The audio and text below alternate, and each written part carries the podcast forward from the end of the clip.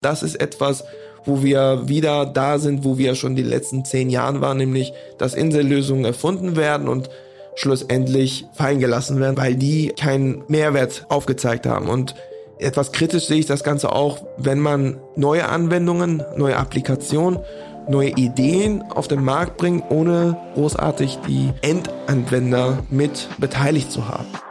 Herzlich willkommen zur Sprechstunde IT-Sicherheit, Fokus Gesundheitswesen, dem Seconet-Podcast mit Markus Linnemann und Thorsten Redlich.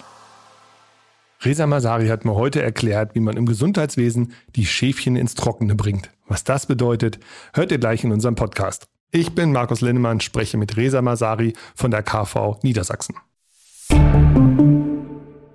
Reza, herzlich willkommen. Schön, dass du da bist und dir die Zeit genommen hast. Würdest du dich einmal für unsere Zuhörer kurz vorstellen?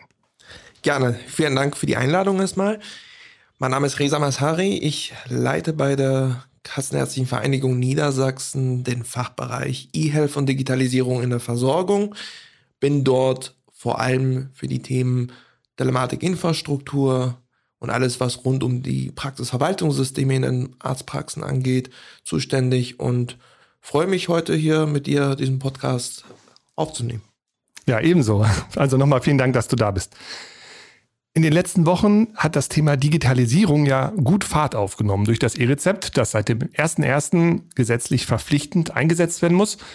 Man kann es auf drei Arten einsetzen. Man kann also seine Karte benutzen, man kann eine App benutzen oder man kann auch einen Papierausdruck mitnehmen.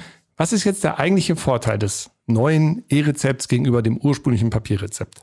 Wir hören ja unterschiedliche Aussagen seitens unserer Praxen. Wir haben einige Praxen, die das E-Rezept auch schon vor der eigentlichen Einführung jetzt zum 1.1. erfolgreich umgesetzt haben. Wir haben aber auch Stimmen aus Praxen mitbekommen, die letzten Endes noch gewisse Probleme haben mit dem E-Rezept. Vorteile sehe ich tatsächlich äh, allen voran ein Zeitersparnis. Also die Praxen, die uns auch Positives berichten, berichten eben darüber tatsächlich, dass sie in den Abläufen enorm Zeit sparen bei der Erstellung des E-Rezepts und vor allem äh, berichten sie auch davon, dass es bei den Patienten auch gut angenommen wird. Und ich glaube auch, ähm, dass es sich auch in den nächsten Monaten ziemlich etablieren wird. Wir haben anfänglichen Probleme gehabt, alles Mögliche, was auch medial angesprochen wurde. Aber grundsätzlich würde ich sagen, haben wir doch einen recht guten Start hingelegt und da ist die Hoffnung auch groß, dass das jetzt auch breitflächig angenommen wird. Wenn du es gerade schon so sagst, ich habe auch viel von Problemen gelesen tatsächlich. Äh, scheint immer noch zu knirschen. Woran liegt das? Ich würde sagen, die Probleme sind äh, zweierlei Natur. Einerseits haben wir technische Probleme gehabt anfänglich, sicherlich bei dem einen oder anderen System auch nach wie vor. Diese Probleme werden ja auch immer mehr behoben. Wir haben aber auch Probleme mit den Prozessen, also sprich, wenn man in manchen Praxen anschaut, die ihre Prozesse bezüglich des E-Rezepts noch nicht so umgestaltet haben, dass man da ähm, sicherlich noch Aufklärungsbedarf hat. Und ähm, letzten Endes muss man auch sagen, dass viele Patienten noch nicht genug aufgeklärt sind darüber. Und die Aufgabe lastet doch ziemlich bei den Ärzten auf der Schulter und ist aber eigentlich gesetzlich ja gar nicht so vorgesehen, dass die Ärzte da die Aufklärung übernehmen müssen. Ich habe auch schon über eine Awareness-Kampagne nachgedacht zur Digitalisierung im Gesundheitswesen.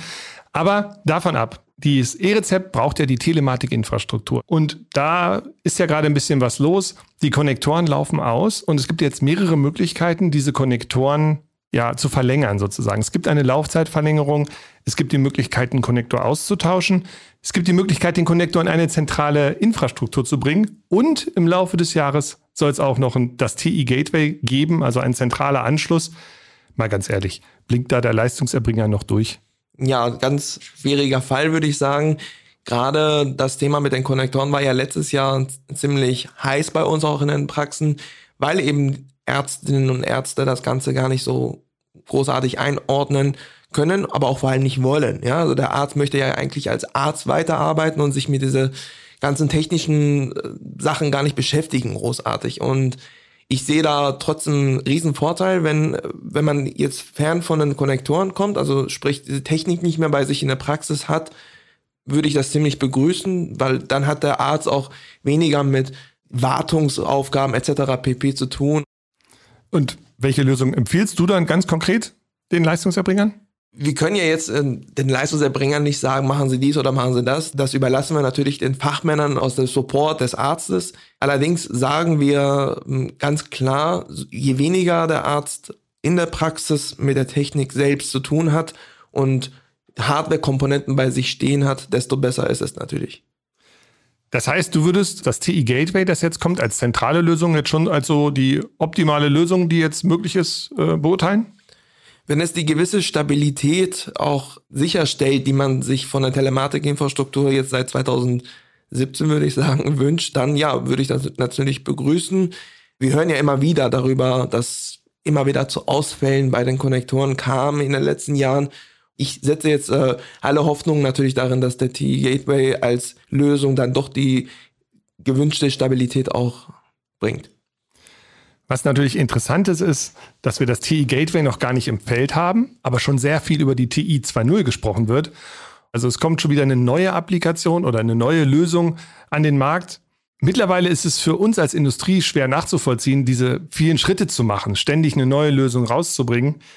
Wie nimmt man die Stimmung da bei den Leistungserbringern wahr? Ist das nicht genauso verwirrend und schwierig, immer wieder neue Lösungen einzusetzen? Schwierig zu sagen. Also ich glaube, denn dem Leistungserbringer ist es letzten Endes, so platt es auch klingt, egal wie die Lösung aussieht, solange es funktioniert. Also fertige, funktionsfähige Leistungen, die der Arzt in Anspruch nimmt, sind immer für ihn willkommen.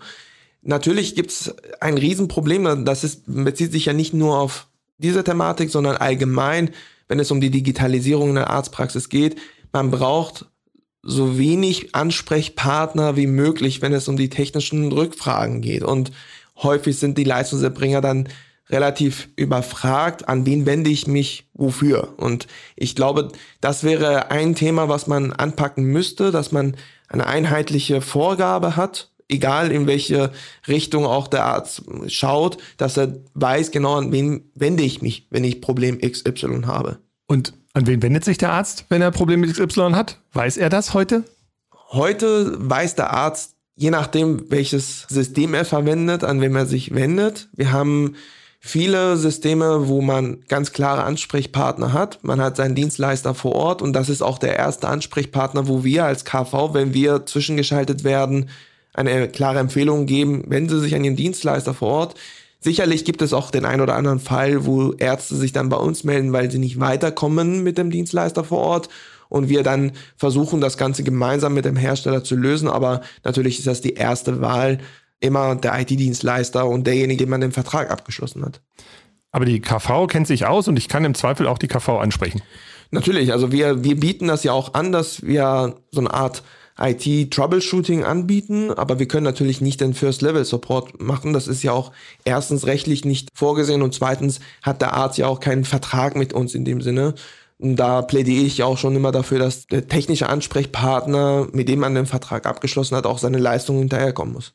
Und musstet ihr dann jetzt ein neues Support-Team aufbauen, weil so viele Rückfragen kommen in den letzten Jahren oder ist das nur ein... Mm, ja, also wir haben das auf einige Schultern verteilt, gerade Rückfragen bezüglich der Finanzierung der Telematikinfrastruktur, die kommen ja bei uns immer rein, da, da sind die Ansprechpartner klar positioniert bei uns. Ich habe ein kleineres Team, was jetzt stetig auch wächst, aber wir versuchen zumindest die Härtefälle, die Kuh vom Eis zu kriegen, das funktioniert aber auch sehr gut bislang. Da bin ich gespannt, was mit den nächsten Anwendungen passiert, denn es geht ja weiter. In 2025, zum Start des Jahres, soll ja auch die EPA for All kommen. Spannende Geschichte. Da wird auch schon vieles von dem nächsten Konzept umgesetzt, der TI 2.0. Was versprichst du dir ganz konkret von der EPA for All? Die elektronische Patientenakte und jetzt so ein Facelift, was das Ganze bekommen hat äh, mit der äh, neuen Stufe, da verspreche ich mir sehr viel. Die elektronische Patientenakte gilt ja als das Kernstück der Telematikinfrastruktur und wir haben sehr viel Austausch mit unseren Ärzten bei uns äh, bezüglich der EPA. Deren Wünsche versuchen wir auch einem Gesetzgeber voranzutreiben, also sprich auch ein bisschen mitzupartizipieren, äh, was der Leistungserbringer tatsächlich will. Ich glaube, dass nun endlich ein, eine EPA vorliegt mit der Spezifikation, die jetzt auch neu raus ist, dass dem Leistungserbringer wirklich weiterhilft. Man muss aber auch immer vor den Augen halten, die elektronische Patientenakte impliziert ja meistens, dass der Arzt damit arbeiten muss und das ist jetzt seine Arbeitsgrundlage und was aber tatsächlich nicht ist. Die elektronische Patientenakte ist eine Patientenakte. Es ist eine patientengeführte Akte und letzten Endes das Recht des Patienten. Der Arzt hat seine eigene primäre Dokumentation. Darauf muss er ja natürlich zurückgreifen, dass die EPA da ist und die Behandlung sicherlich auch qualitativ aufwerten kann. Da habe ich natürlich nichts gegen. Ich glaube auch, dass unsere Ärztinnen und Ärzte sehr viel davon profitieren werden, wenn tatsächlich strukturierte Daten vorliegen, aus denen man die Behandlungserfolge herausziehen kann. Also da muss ich jetzt nachfragen. Der Patient soll sich um seine Patientenakte kümmern, nicht der Arzt, aber der Arzt ist auch der Einzige, der was eintragen kann. Ja, das ist schon richtig, aber man muss auch bedenken, ich gehe nicht davon aus, dass 100 Prozent aller Patienten die elektronische Patientenakte haben werden. Und so können wir auch nicht davon ausgehen, dass die Daten, sage ich mal, für 15, 20 Prozent von denen diejenigen, die das Ganze ablehnen, auch angenommen werden können und auch überhaupt verwertet werden können, weil eben die Daten nicht vorliegen. Gesetzlich ist das ja klar geregelt, wer wie was einträgt und überträgt. Deswegen habe ich da große Hoffnung, dass die Automatismen, die jetzt vorgeschrieben sind und auch vielleicht auch umgesetzt werden, dem Arzt so lange helfen, dass er jetzt sich nicht den ganzen Tag so jetzt mal platt gesagt damit beschäftigen muss, was die in die elektronische Patientenakte reinkommt oder nicht. Also es gibt auch eine gewisse Angst vor mehr Aufwand. Absolut. Also die Angst ist da, aber auch, ich sag mal, Bauchschmerzen davor, dass äh, die Leistung, die man dafür extra bringen muss, auch nicht genug gewürdigt wird. Ich würde eher fast sagen finanziell wenn man mit der Erstbefüllung schaut, 10 Euro bislang, da ist der Aufwand bei manchem einen Patient sehr hoch, bei dem anderen vielleicht digital affin, der das Ganze selber ein bisschen überblickt, weniger. Und das muss man halt auch irgendwo in Betracht ziehen, dass die elektronische Patientenakte vielleicht in einem Gesamtaufwand nicht ganz für den Arzt lukrativ ist. Aber mal gesehen auf die ärztliche Versorgung, wird die dadurch besser? Schafft die EPA eine bessere Versorgung für uns alle? Insofern, dass die Daten, die da vorliegen, auch wirklich guter Qualität sind, definitiv. Also ich gehe mal davon aus, dass gerade Gesundheitsdaten, die strukturiert vorliegen, eine enorme Aufwertung der Qualität der Versorgung bringen werden. Ich höre auch noch ein bisschen Skepsis raus, muss ich sagen. Also so komplett, das ist die Killer-Applikation, höre ich jetzt noch nicht raus. Nee, ich glaube auch, wenn man es vergleicht mit dem E-Rezept, würde ich sagen, ist die EPA noch ein bisschen Blackbox-Charakter, äh, weil das E-Rezept ist ja letzten Endes, wenn man es jetzt böse ausdrücken möchte, eine Elektrifizierung des bisherigen Muster 16. Man hat einen gewissen Digitalisierungscharakter da drin, aber schlussendlich macht der Arzt nichts anderes als das, was er vorher gemacht hat, aber anstatt drucken, signiert er und der Patient kommt da dran. Das heißt, der Patient kommt schneller an seinem Rezept. Bei der elektronischen Patientenakte sprechen wir von einer neuen Anwendung, die bislang wenig bis gar keine Rolle in dem äh, Alltag des Arztes gespielt hat. Und mit so einer neuen Applikation sich auseinanderzusetzen, bedarf A einer umfassende Aufklärung, nicht nur für den Arzt unsererseits, sondern auch für den Patienten selbst seitens der Krankenkassen. Also ich bin ja kein Fan von Fingerpointing-Spielerei, aber jeder muss seine ähm, Schäfchen ins Trockene bringen, damit gemeinsam äh, die Einführung der EPA so schmerzfrei wie möglich machen, sowohl für den Leistungserbringer als auch für den Patienten und Patienten.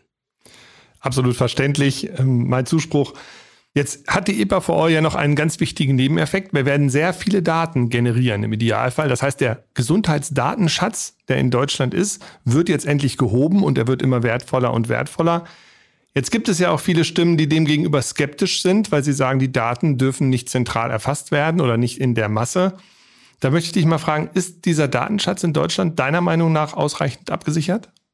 Gute Frage. Ich bin ja jetzt kein Jurist. Ich würde da ähm, mich eher zurückhaltend dazu äußern wollen, weil es mir auch letzten Endes darum geht, die Qualität der Versorgung in Deutschland zu verbessern. Wir sind nun mal einer der letzten, sage ich mal, in Europa, die sich mit dieser Thematik beschäftigen. Und ich sehe da schon gewisse Skepsis auch zu Recht. Würdest du deine Daten jederzeit sofort zur Forschungszwecken zur Verfügung stellen? Denn das kann man ja in Zukunft machen. Also ich gehe davon aus, dass ich das machen werde. Doch, doch. Also, weil ich an das Gute daran glaube, dass eben gut erhobene Daten auch unsere Versorgung, meine Versorgung in der Zukunft auch verbessern werden. Aber dass es sicherlich den einen oder anderen gibt, der das Ganze skeptisch anschaut, da kann ich es verstehen. Und umso wichtiger ist es, dass man es transparent genug darstellt, wofür die Daten tatsächlich auch gebraucht werden. Also vertraust du dem System, so wie es heute angelegt ist? Ja, auf jeden Fall. Die Sicherheit der Daten spielt natürlich eine große Rolle und äh, bisher wird eigentlich immer über die Telematikinfrastruktur gesprochen, wo diese Daten ja quasi verarbeitet werden. Dieses System schützt die Daten in der Telematikinfrastruktur, aber ja nicht Richtung Arztpraxis. Wie sicher, Hand aufs Herz, sind heute die Arztpraxen selber? Ich habe jetzt bislang keine Begehungen in all unsere 11.000 Praxen gemacht, aber sofern man die Sicherheitsrichtlinien, die seitens der KBV auch äh, sehr gut ausformuliert und auch vorliegen, umsetzt in seiner Praxis, hat man die Sicherheit erfüllt, damit man nicht in eine Verantwortung gezogen wird, dass man etwas falsch gemacht hat. Wir wissen, dass die Praxen, mit denen wir darüber sprechen, das Ganze auch gut umgesetzt haben. Wir haben aber auch regelmäßige Webinare zu so einem Thema wie IT-Sicherheit in der Arztpraxis. Wir bieten das Ganze in der Beratung an.